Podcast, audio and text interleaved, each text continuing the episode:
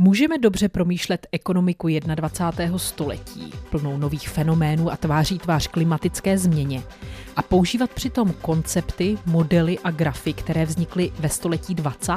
nebo i dříve? Autorka našeho dnešního titulu se domnívá, že ne. Po světové finanční krizi proto navrhla nový model a v roce 2017 ho podrobněji popsala spolu se sedmi způsoby, jak by dnes ekonomové měli uvažovat. Tento model, zvaný Kobliha, od té doby rezonuje v debatách po celém světě a některá města a regiony zkoušejí zavádět jeho principy do praxe. Co to obnáší? V češtině vyšla kniha Ekonomie koblihy, sedm způsobů ekonomického myšlení pro 21. století od ekonomky Kate Rayworthové na konci roku 2020 v družstevním nakladatelství IDEA. Ukázky dnes čte Libor Vacek a od mikrofonu vás zdraví Daniela Vrbová. Ex Libris.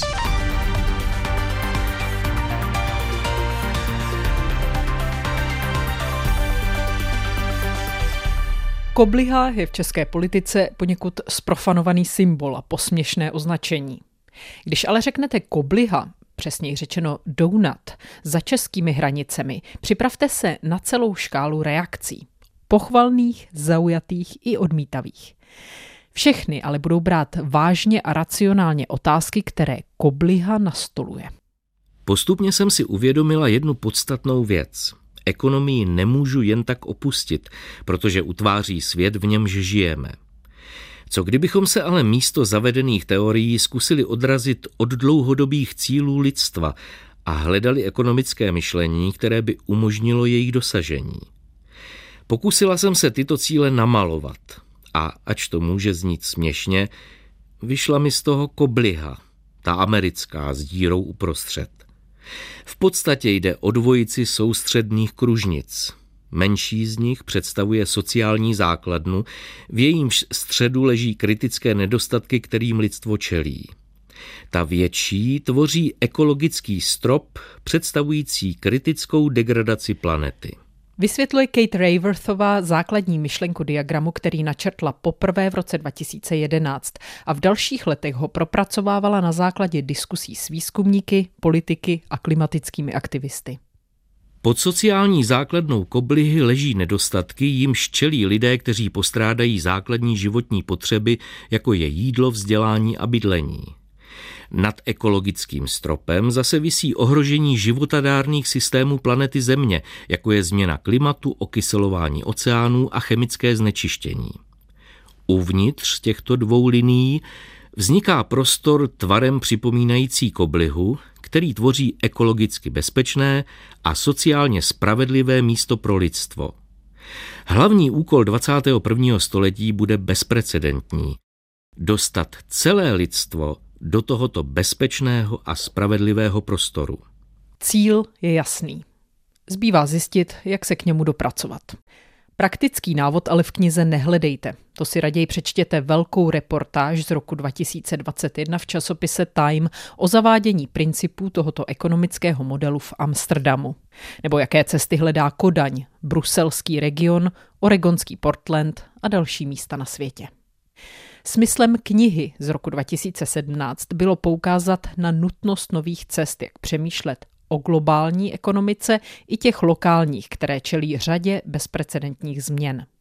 Patří k ním namátkou rostoucí vliv digitální ekonomiky a robotizace, těžká váha finančního sektoru a nebývalý objem hypoték a státního dluhu, vliv spekulací a existence kryptoměn. V energetice, stavebnictví a dopravě se rozvíjejí nové zdroje energií a materiály.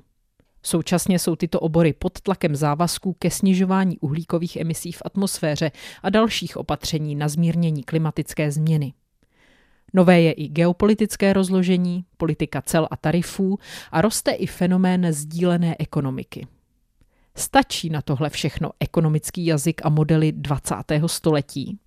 Tá se kniha Ekonomie koblihy. Moderní ekonomika musí mít schopnost vidět svět v souvislostech. Podle autorky je čas začlenit ekonomii do reálného světa, který nestojí ani mimo naši společnost, ani odděleně od přírody. Koronavirová krize ukázala, jak úzce je ekonomika spjatá se zdravím lidí, jak klíčovou roli hrají tzv. neproduktivní sociální služby, jak křehké mohou být mezinárodní výrobní řetězce a jaký vliv na stav ovzduší má omezení mezinárodní letecké dopravy. Jen v takových souvislostech mohou vzniknout nové příběhy o síle trhu nebo roli domácností a státu. Ekonomie ve 21. století již nebude zkoumat smyšleného, plně racionálního, sebestředného robota, který za všech okolností jedná ekonomicky. Autorka boří ustálené principy a navrhuje, aby nová ekonomie naopak podporovala lidskou povahu. Skutečný člověk je daleko bohatší bytost. Jako lidé jsme sociální, vzájemně závislí a často měníme hodnoty. Napsala v předmluvě k českému vydání profesorka ekonomie Danuše Nerudová. Podívejme se tedy na hlavní otázky, které musí ekonomie 21. století zodpovědět, i na reakce, které kniha Ekonomie koblihy vyvolala. Nejprve si ale krátce představme její autorku, Kate Rayworthovou. Studium ekonomie si prý vysnila už jako londýnská teenagerka, protože chtěla znalostmi bojovat proti světové chudobě a ničení životního prostředí. Oxfordská univerzita v 90. letech ji ale v tomto ohledu zklamala. Ve vyučování se pracovalo jen s omezenými předpoklady a témata jako nerovnost nebo environmentální otázky v ekonomii se přehlížela. Po čtyřech letech studia jsem tak ekonomickou teorii opustila s pocitem studu při představě, že bych sama sebe označila za ekonomku a ponořila se do řešení ekonomických výzev v praxi. Píše autorka.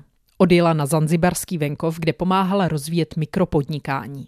Následně se přesunula do New Yorku s úkolem psát v týmu OSN pravidelné zprávy o lidském rozvoji. Potom se vrátila do Británie, kde přes deset let pracovala v charitativní organizaci Oxfam, zaměřující se na odstranění chudoby a nerovnosti na světě. V současnosti se Kate Rayworthová věnuje výuce jako hostující výzkumnice na Institutu environmentální změny Oxfordské univerzity a od roku 2020 na Ekonomické fakultě Amsterdamské univerzity aplikovaných věd. Tam dohlíží na činnost tzv.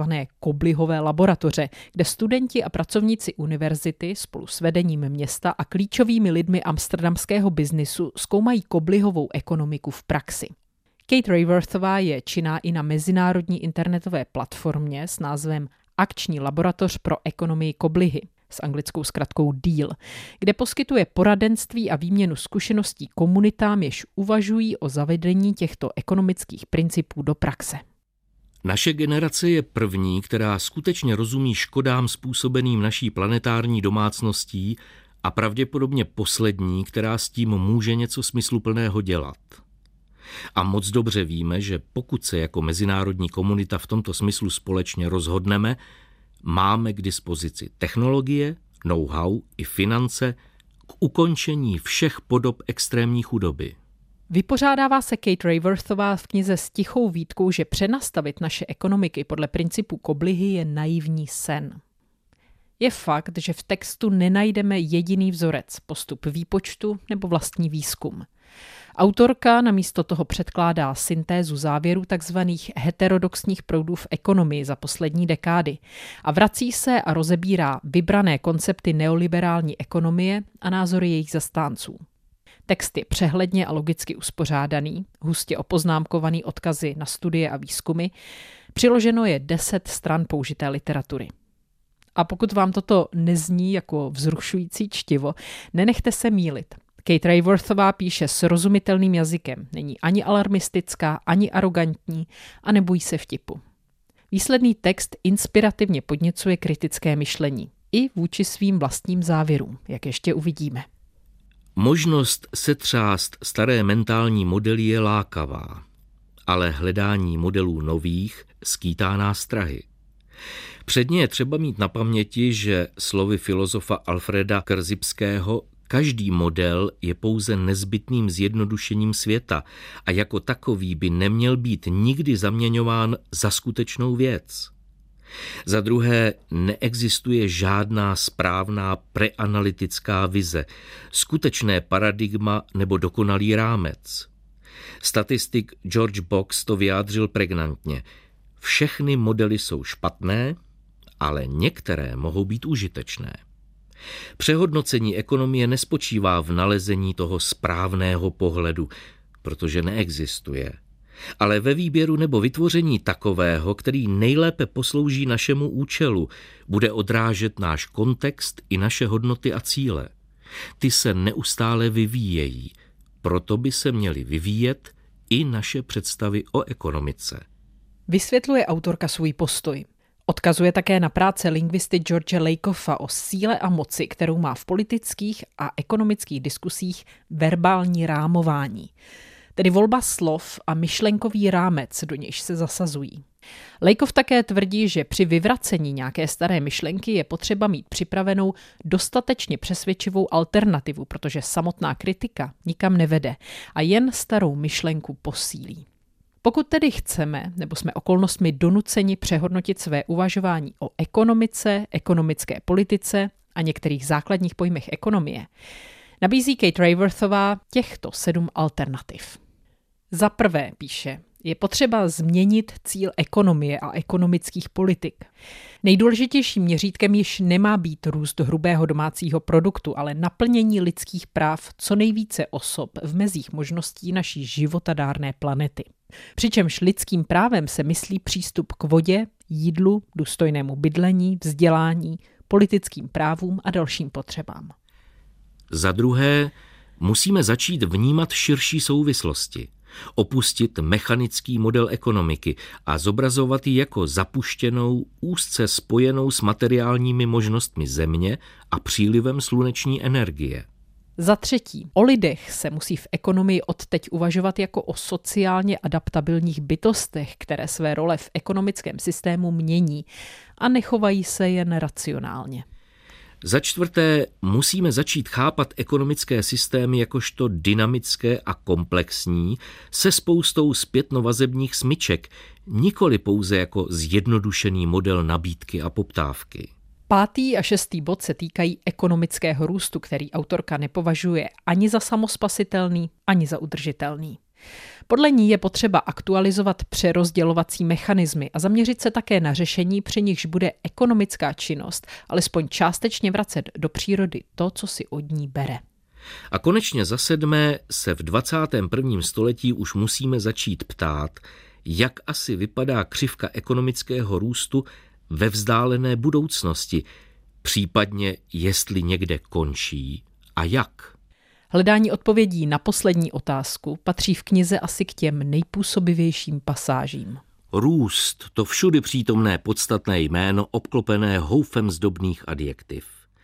Vize politických lídrů a lídryň bezprostředně po finanční krizi, tedy stále na pozadí tíživé chudoby, klimatické změny a rostoucích nerovností, mi silně připomínali nabídku lahůdkářství na Manhattanu. Místo jednoduchého sendviče nekonečné množství možností.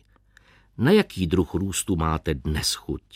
Je-libo trvalý růst Angely Merklové, vyvážený růst Davida Camerona, nebo raději Obamův dlouhodobý růst?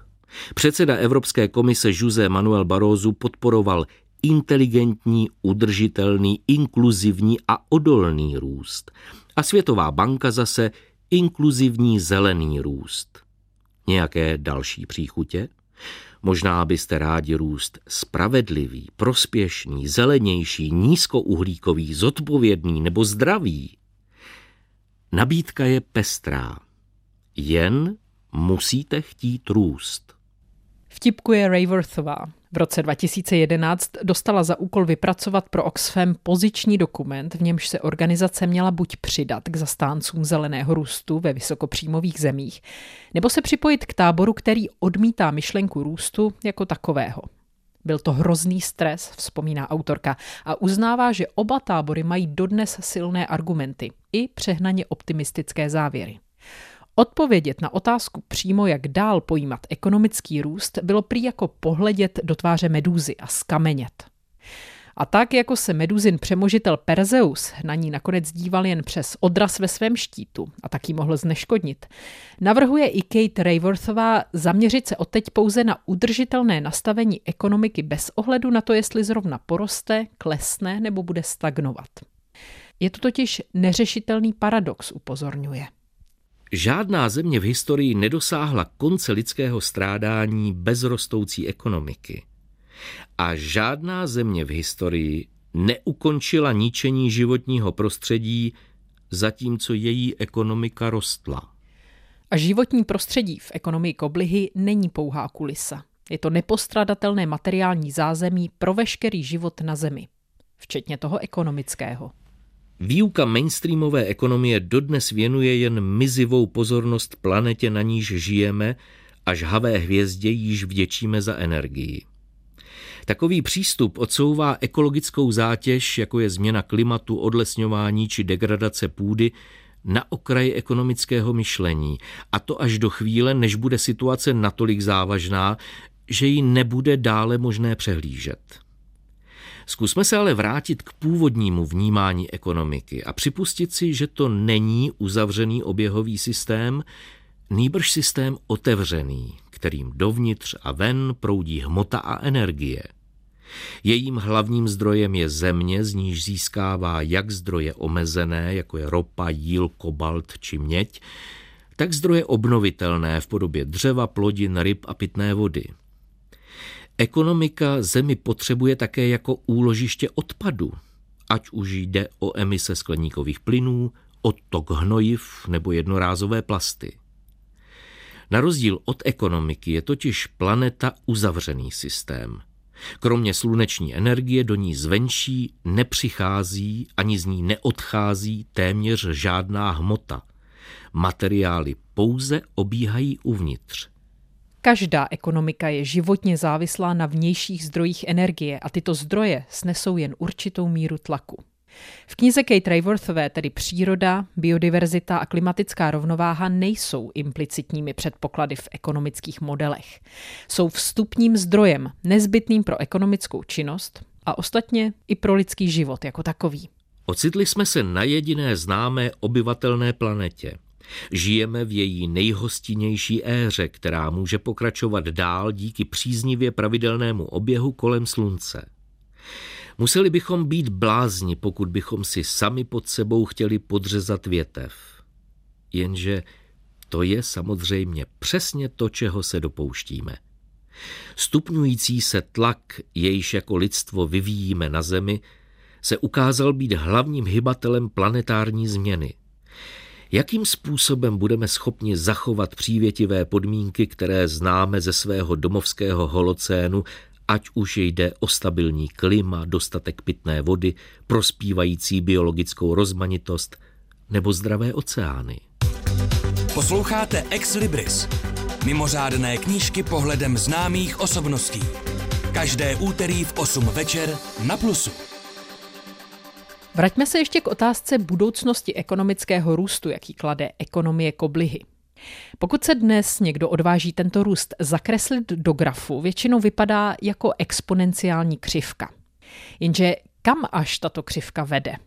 A pokud se z ní časem stane křivka ve tvaru S, zůstane v setrvalém stavu nebo to bude v delším horizontu předzvěst klesání? Kate Rayworthová nabízí přirovnání k letadlu – pro ekonomický růst musí být splněny jisté podmínky, aby se nastartoval. Stejně jako letadlo musí vyvinout dostatečnou rychlost, aby vzlétlo. Po dostatečném vystoupání letí ve stabilní výšce, než začne opět klesat do cílové destinace. Když autorka pátrala postavu diskuse v dlouhodobém výhledu ekonomického růstu, narazila v podstatě na dvě skupiny pasažérů. Ta první razí heslo letíme dál. Neboli ekonomický růst je stále nezbytný, a tak musí být možný. Druhá skupina se naopak chce připravit na přistání, protože se domnívá, že ekonomický růst už není dále možný. Tím pádem není ani nezbytný. Podle tábora letíme dál, to možné je. A to třemi způsoby. Za prvé rychlým přesunem od fosilních paliv k obnovitelným zdrojům energie, jako jsou solární, větrná a vodní energie – Rychle klesající náklady především fotovoltaických panelů tomu jdou naproti. Za druhé vytvořením efektivní cirkulární ekonomiky, v níž nejsou materiály spotřebovávány, ale recyklovány a ze země tak nečerpáme ani do ní neukládáme více, než je schopna unést. A za třetí rozšiřováním tzv. dematerializované ekonomiky digitálních produktů a služeb, v níž růst hrubého domácího produktu pohání mysl místo hmoty, mozky místo svalů a myšlenky místo věcí. Ať už je v možnostech našeho ekonomického letadla v letu pokračovat, nebo se bude muset uprostřed něj zastavit, jedna věc je zřejmá.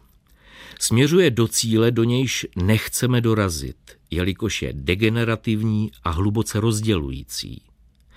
Pokud se přeorientujeme na ekonomický cíl, jehož dosáhnout chceme, ekonomiky, která je regenerativní a nastavena k přerozdělování, dostanou se do popředí nové otázky o růstu.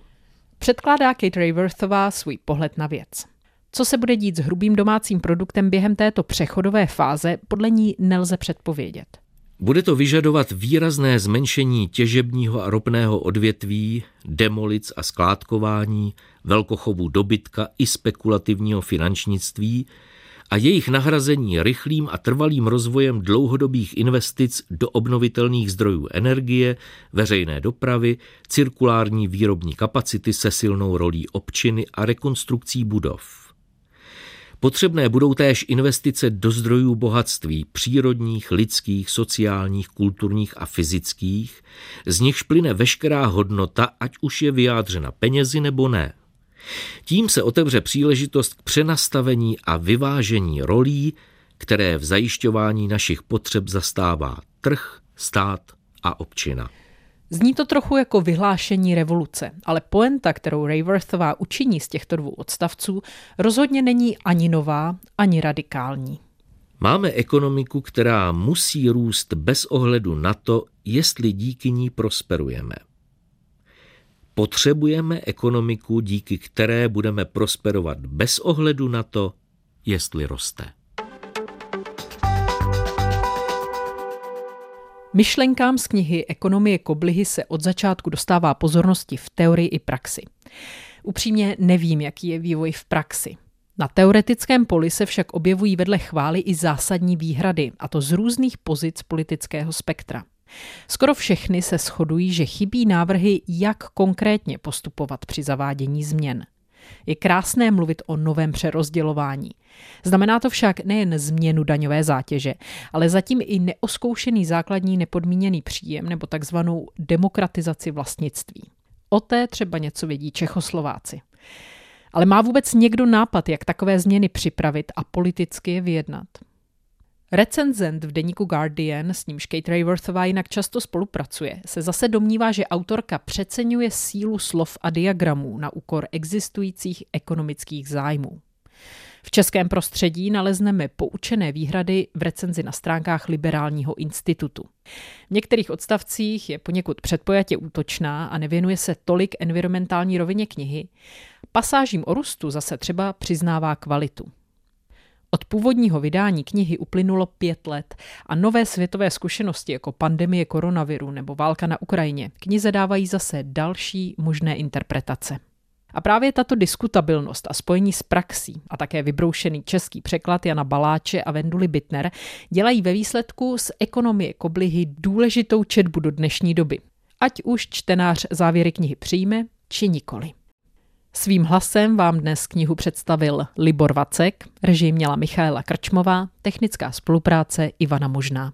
Od mikrofonu se loučí Daniela Vrbová.